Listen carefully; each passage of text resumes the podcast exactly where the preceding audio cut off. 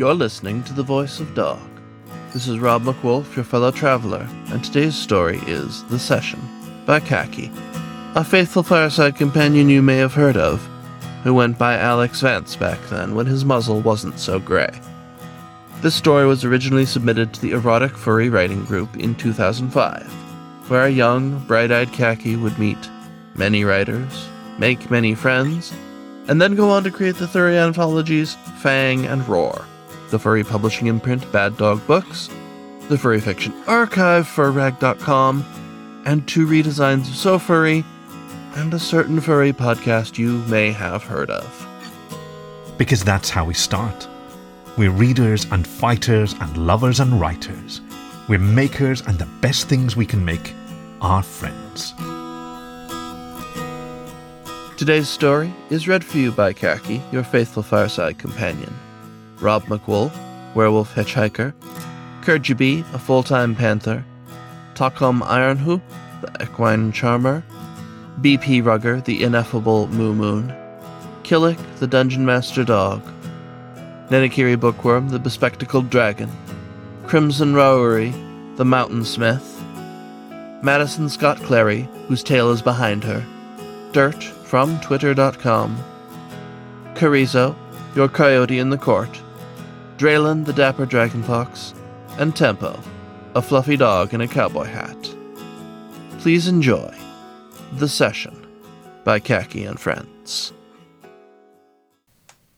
The squirrel bit his lip, large front teeth pushing down almost to his chin as he concentrated on the crystal, trying desperately to relax. Leather squeaked under him as he sat up to peer at the crystal held in front of him, trying, as he was told to let himself be swept away by the beauty of the refracted light, the rainbow patterns and angular highlights absolutely mesmerizing to his objective eye, but failing utterly to mesmerize him. "It's not working," the squirrel said with a dejected sigh, slumping back into the leather sofa and covering his face with his paws. He didn't like failure at all, and when he uncovered his eyes, he tried not to look at his therapist and instead at the painting behind her, a painting on the wall of a maple tree casting its shadow on a green hill. The koala smiled at him, and she sat a little closer. Her legs were folded in that professional manner that left her knees covered by her skirt and offered a sense of relaxed casualness without giving a patient cause for undue excitement. She continued to hold the pendulum crystal, swinging it patiently in front of the reticent squirrel and spinning its brilliant colours over his face. "This isn't a test, you know. There isn't anything you have to do except look and relax," she explained, with a soft stroke over his arm. The squirrel jerked his arm back and rubbed it as if it had been burned, then quickly folded his whiskers in apology. The koala merely chuckled, making the crystal jangle on its chain before she held it still again. The squirrel lay back down on the futon, refocused his eyes on the swaying crystal, laying his hands flat on his chest to keep them from fidgeting with his wedding band, but that only served to make him fidget with his tie. It was always too constricting, no matter how loose he wore it, and always too loose to look smart, no matter how far he tightened it. He linked his fingers to incarcerate his unquiet paws, twitched his whiskers, and concentrated on the crystal until beads of sweat began forming on his brow. "My eyes are starting to hurt, Miss Muniz," the squirrel said with a soft whine, linking his ankles as well. The squirrel was too short for his feet to rest on the futon's footrest, though he could just touch the leather upholstery with his footpads if he stretched out enough, but now he felt compelled to pull his knees up and make himself even smaller. The koala smiled. She did that a lot, and even though it made the squirrel nervous, he nevertheless liked it when she did. "That's all right. You can close them. Just remember what the crystal looked like, how it moved. And call me Jane, like we talked about." "Sorry, Jane," whispered the squirrel as he closed his eyes. Ah, but that felt good. His head was turned such that the sunlight that slipped through the officer's blinds warmed his tufted ears without brightening the sweet blackness of closed eyelids, though it wasn't all black now. As Miss Muniz had said, he could remember what the crystal looked like. The squirrel studied its memory more carefully than he had when his eyes were open, rolling onto his side to get a better look at its radiant afterimage, enjoying the feel of the futon now the leather had warmed to his body. He admired its long shape, its crisp angles. Some facets reflected the light directly, others refracted it, and he saw his own face, greying at the whiskers, dark rims around his eyes from work and worry, splintered in 1,000 little reflections with rainbows scattered between them that made him seem a decade younger. He smiled at that, something the squirrel didn't do very often, and if he'd had his eyes open he might quickly have stopped so as not to offend Miss Muniz. But in the crystal-lit darkness of his closed eyes the squirrel let himself smile a little longer, and took a deep breath that smelled of lightly scented candles, leather, and patience. "Is it okay if I doze?" he asked in a low murmur, letting the image of the crystal fade as though it were blurring, and he felt himself approaching a deeper rest than he had experienced in months, if not years. But Miss Muniz didn't answer him, and immediately the alert squirrel sat upright, looking about in concern. "Miss Muniz?" he asked, worry in his voice. But it was all right. Miss Muniz was just a little further away, talking to a mouse under the maple tree. Squirrel was relieved to see she was still there, and rolled onto his back again to look up at the blue sky, closing his mouth as his mother had taught him at the sight of birds flying overhead. They were so high as to be no more than slow-moving pencil lines on azure paper, like his youngest continued to draw, despite the squirrel's efforts to teach her the proper shape of a bird.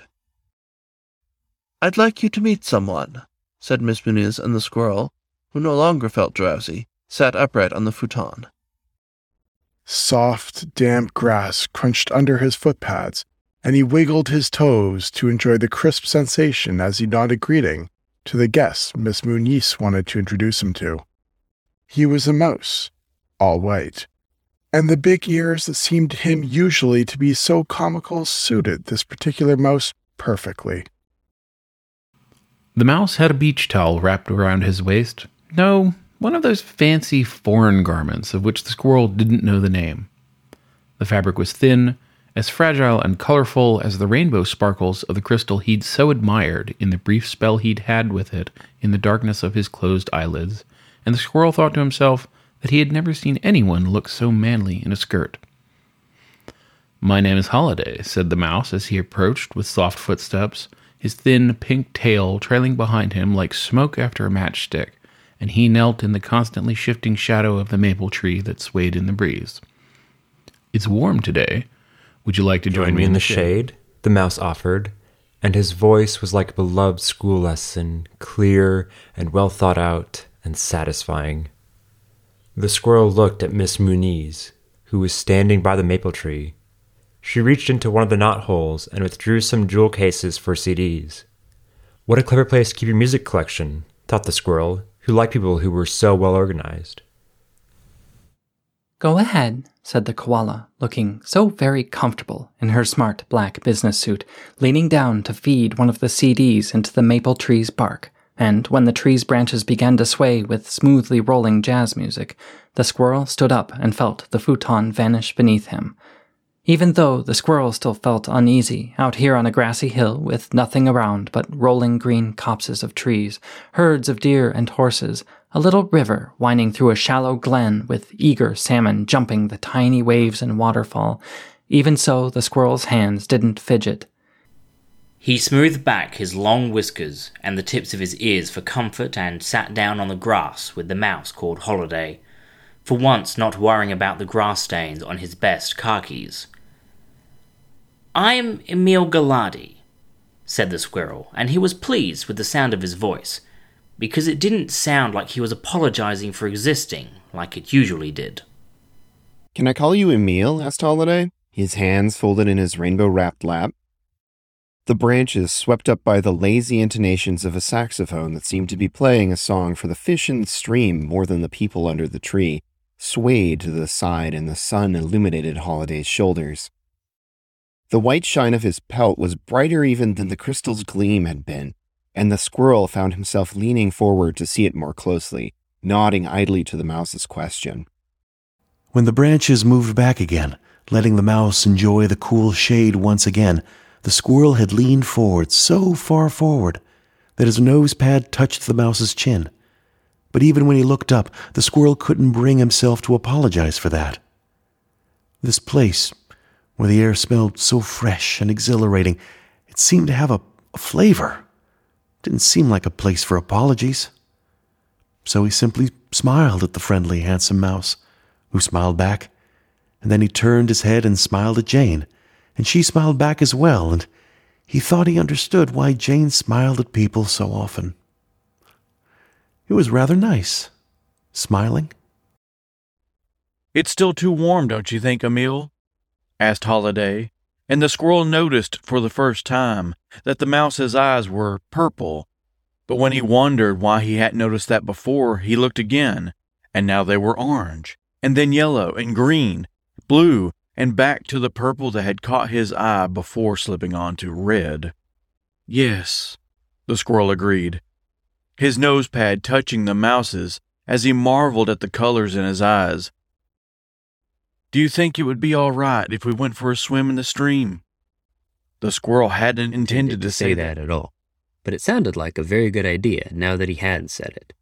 He laid his hand on Holliday's forearm without thinking, without even registering how soft the pelt was, how strong the muscle, and looked at Jane with hope in his eyes. "May we?" he asked, as hopeful as a child at a dinner he has looked forward to. The koala clapped her hands together and laughed. And so did the mouse and the squirrel, who now thought that laughing was perhaps even better than smiling. "That sounds like a wonderful idea to me," she said, now wearing a sarong. That was the word. He did know it, like Holliday. And as she clapped her paws together, the squirrel took hold of the mouse's paw and positively dragged him to his feet as he darted off towards the stream, the squirrel's plume of a tail bouncing behind him. Holliday seemed as excited as the squirrel was. A thousand-faced mirror image of himself with a splash of rainbow to lend the mouse a youth the squirrel had whittled away on duty and work, but not only duty and work, and they had been hardly a waste. He held Holliday's hand as he ran through tall grass and low, fragrant dandelion and succulent clover, and it was like holding his wife's hand when he said his vows and heard her say hers.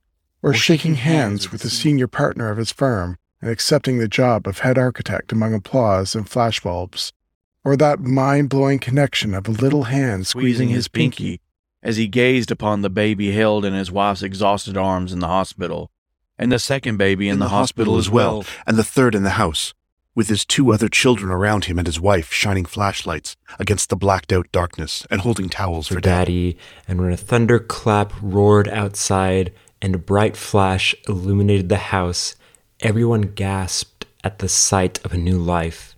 It was all of those feelings, holding Holliday's warm, strong hand, and the squirrel wouldn't let go. The thunderclap he'd remembered then rolled through the valley for real, startling some deer, and as the herds trotted for the safety of tree cover, they caused butterflies to fly up from the field, their fantastical wings beating audibly, though quickly overreached by the patter of fresh summer rain. The blue of the squirrel's work shirt turned to deep violet as the rain soaked it, and briefly he wondered if it would change to purple and red, like the mouse's eyes.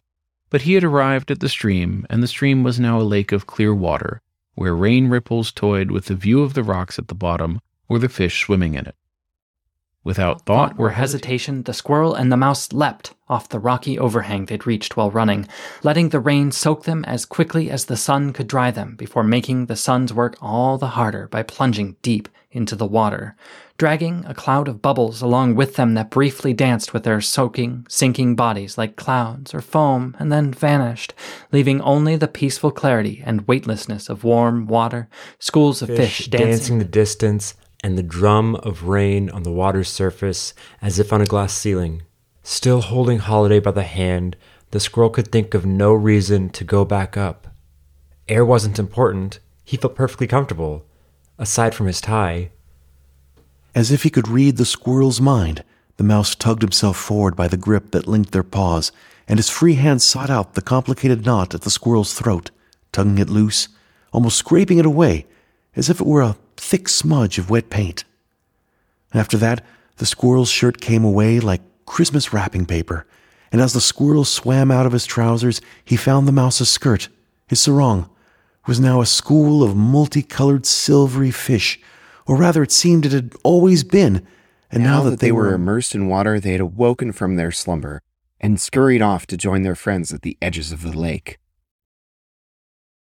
The squirrel exhaled a bubbly gasp of wonder as he beheld the naked mouse, a male no less, who still held his hand and swam circles around him. That dazzling white pelt reflected the hues of the sun and the water and the rocks and the fish as it pleased, and his eyes continued to mesmerize him with the light they refracted. Holliday floated with the grace of a dancer and the abandon of a circus acrobat, displaying a feminine waist with masculine hips, delicate, expressive arms on broad shoulders, a handsome face with positively pretty eyes. Kissing him was like kissing his wife on their wedding night. The squirrel hadn't even realized it, but he'd pulled the mouse toward him, and their lips met in a rush of bubbles, arms and legs wrapping instantly as each of their bodies sought to join the other. Holliday's arms around him were anything but ladylike. They clung to him and held him, and countenanced no objection, and the squirrel's grip was no different. He didn't bat an eyelash when his hand slid down the slope of the mouse's muscular back and cupped a perfectly rounded, perfectly firm buttock. He squeezed it and held it and pulled that beautiful body against his as if he could absorb it. They kissed with eyes open, because no fantasy or dream could be more enticing, more relaxing, and more satisfying than this. Tumbling weightlessly with rain pattering far overhead, sunlight pouring in from above and reflecting off the sandy rocks from below. And then, for an instant, as the mouse's eyes passed from green to violet into a momentary, ordinary blue hue, a pang of recognition. The male in his arms was not some stranger called Holliday. The squirrel had seen him before. And as the kissing and the grinding and the groping grew more intimate on both sides, the squirrel let his mind drift to place the face. A warm sheath spilled into his paw, the first, other than his own, that he'd ever handled in a sexual fashion, but it seemed so natural now, skinning back the soft sheath to expose the hardening flesh inside. And the same was done to him, though Holliday seemed to know much better than the squirrel what he was doing. It felt nice to be sharing this, and the fact that this was another male, a stranger no less, mattered not a jot. Hands, lips, tongue, bodies rubbed together in a celebration of the male body, which for the squirrel became a whirlwind of sensations, applauded by the sound of the rain and the clash of water that jetted from the stream, over the short waterfall and into the lake, an upside-down fountain of airy foam that the squirrel could see just behind the mouse. His actions flowed smoothly from the feel of firm thigh, strong calf, smoothly rippled belly, nuzzling and licking where it felt right to do so, all the while wondering why this marvelous body was so familiar to him. And then the squirrel was floating high above the work floor in his office. A well-lit atrium with balconies of 4 floors surrounding the open space between the glass dome overhead and the work floor beneath, and the squirrel and the mouse were floating below the dome for all to see and none to notice. Warm lips surrounded a part of him that up to now he'd shared only with his wife, and the sensation excited the squirrel enough that he sought immediately to return it. And as the two bodies spun in the stance of deliciously shared intimacy, a glint of brown far below caught the squirrel's eye, and a glint of white right after. He saw himself, a few years younger, slightly less gray around the whiskers, and a good deal more stooped around the shoulders, scooting left to right to dodge people on the work floor, people who worked for him, but who had become so accustomed to the squirrel's apologetic attitude that they took it for granted and no longer stepped aside for their boss. None of them, except one. White mouse in a short-sleeved shirt, his arms piled high with rolls of blue paper that lent their color to the white of his arms. Not even noticing him at first, the squirrel staggered on as usual, but something made him turn and look at the mouse, who smiled, and the squirrel smiled as well, and though it only lasted an instant, that glance seemed as deep a connection as the older squirrel and the rainbow mouse floating under the glass dome were experiencing. Mouths engaged in an act of mutual pleasure that would never before have even occurred to the squirrel. The memory vanished. The hill with its maple tree, the fields with their herds, the glen with its river, the lake with its fish, and the squirrel with his mouse. All of it vanished, but not the feeling, that marvelous feeling of a moment of stray, meaningless but powerful connection in a life swirling with obligation and love, a moment, perhaps, of irrational and unapologetic infatuation. The squirrel, lying on the futon and dreaming silly dreams, smiled at that. Perhaps he'd been in love with the handsome mouse for just the instant their eyes met, and forgot about it immediately after. Blown along in the stream of business and troubles the squirrel perpetually piled on himself. That the mouse was male didn't matter. That the moment was fleeting and long gone didn't matter. That the squirrel was married didn't matter, because for that one moment he was in love.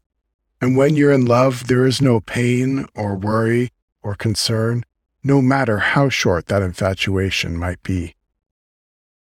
That thought might have filled him with despair. Despair that perhaps the squirrel didn't love his wife as much as he thought he did, and that he didn't know the mouse's real name.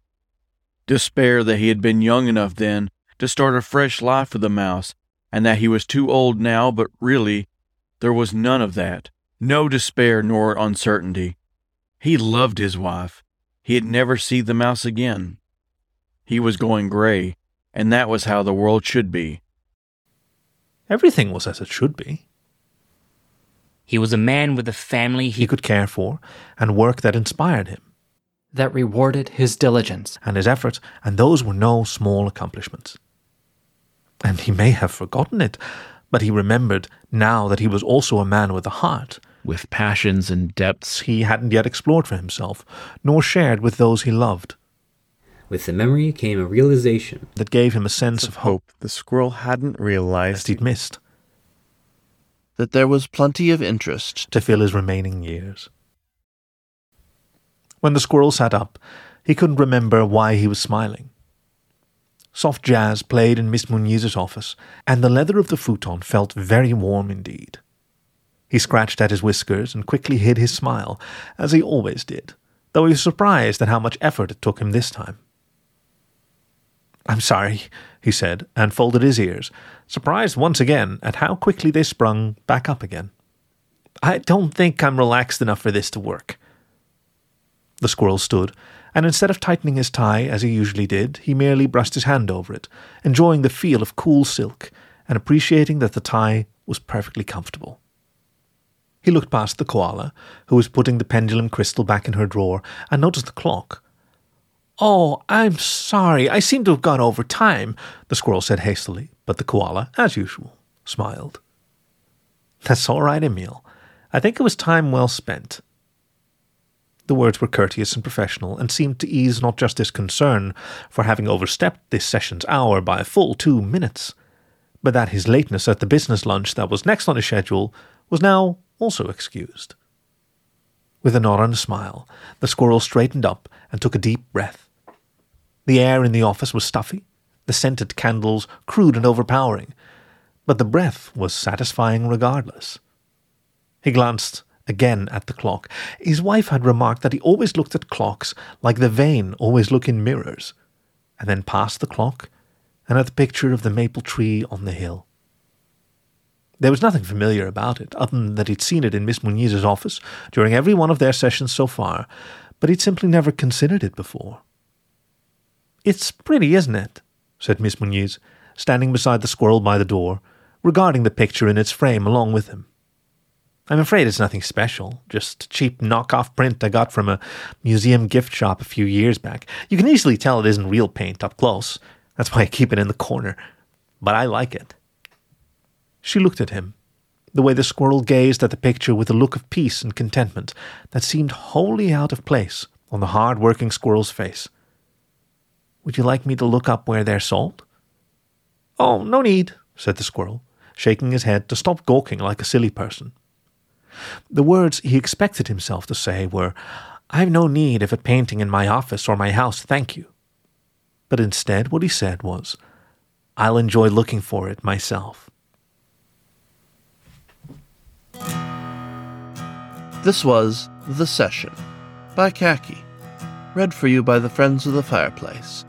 Khaki, your faithful fireside companion. Rob MacWolf, Werewolf Hitchhiker. Kerjibee, a full-time panther. Ta'kom Ironhoof, the equine charmer.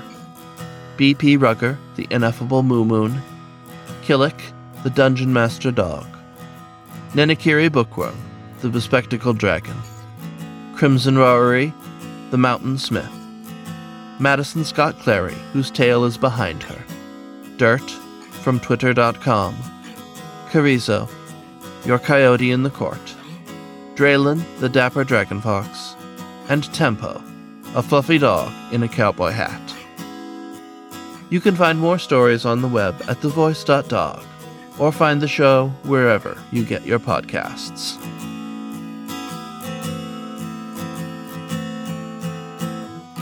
Thank you for listening to The Voice of Dog.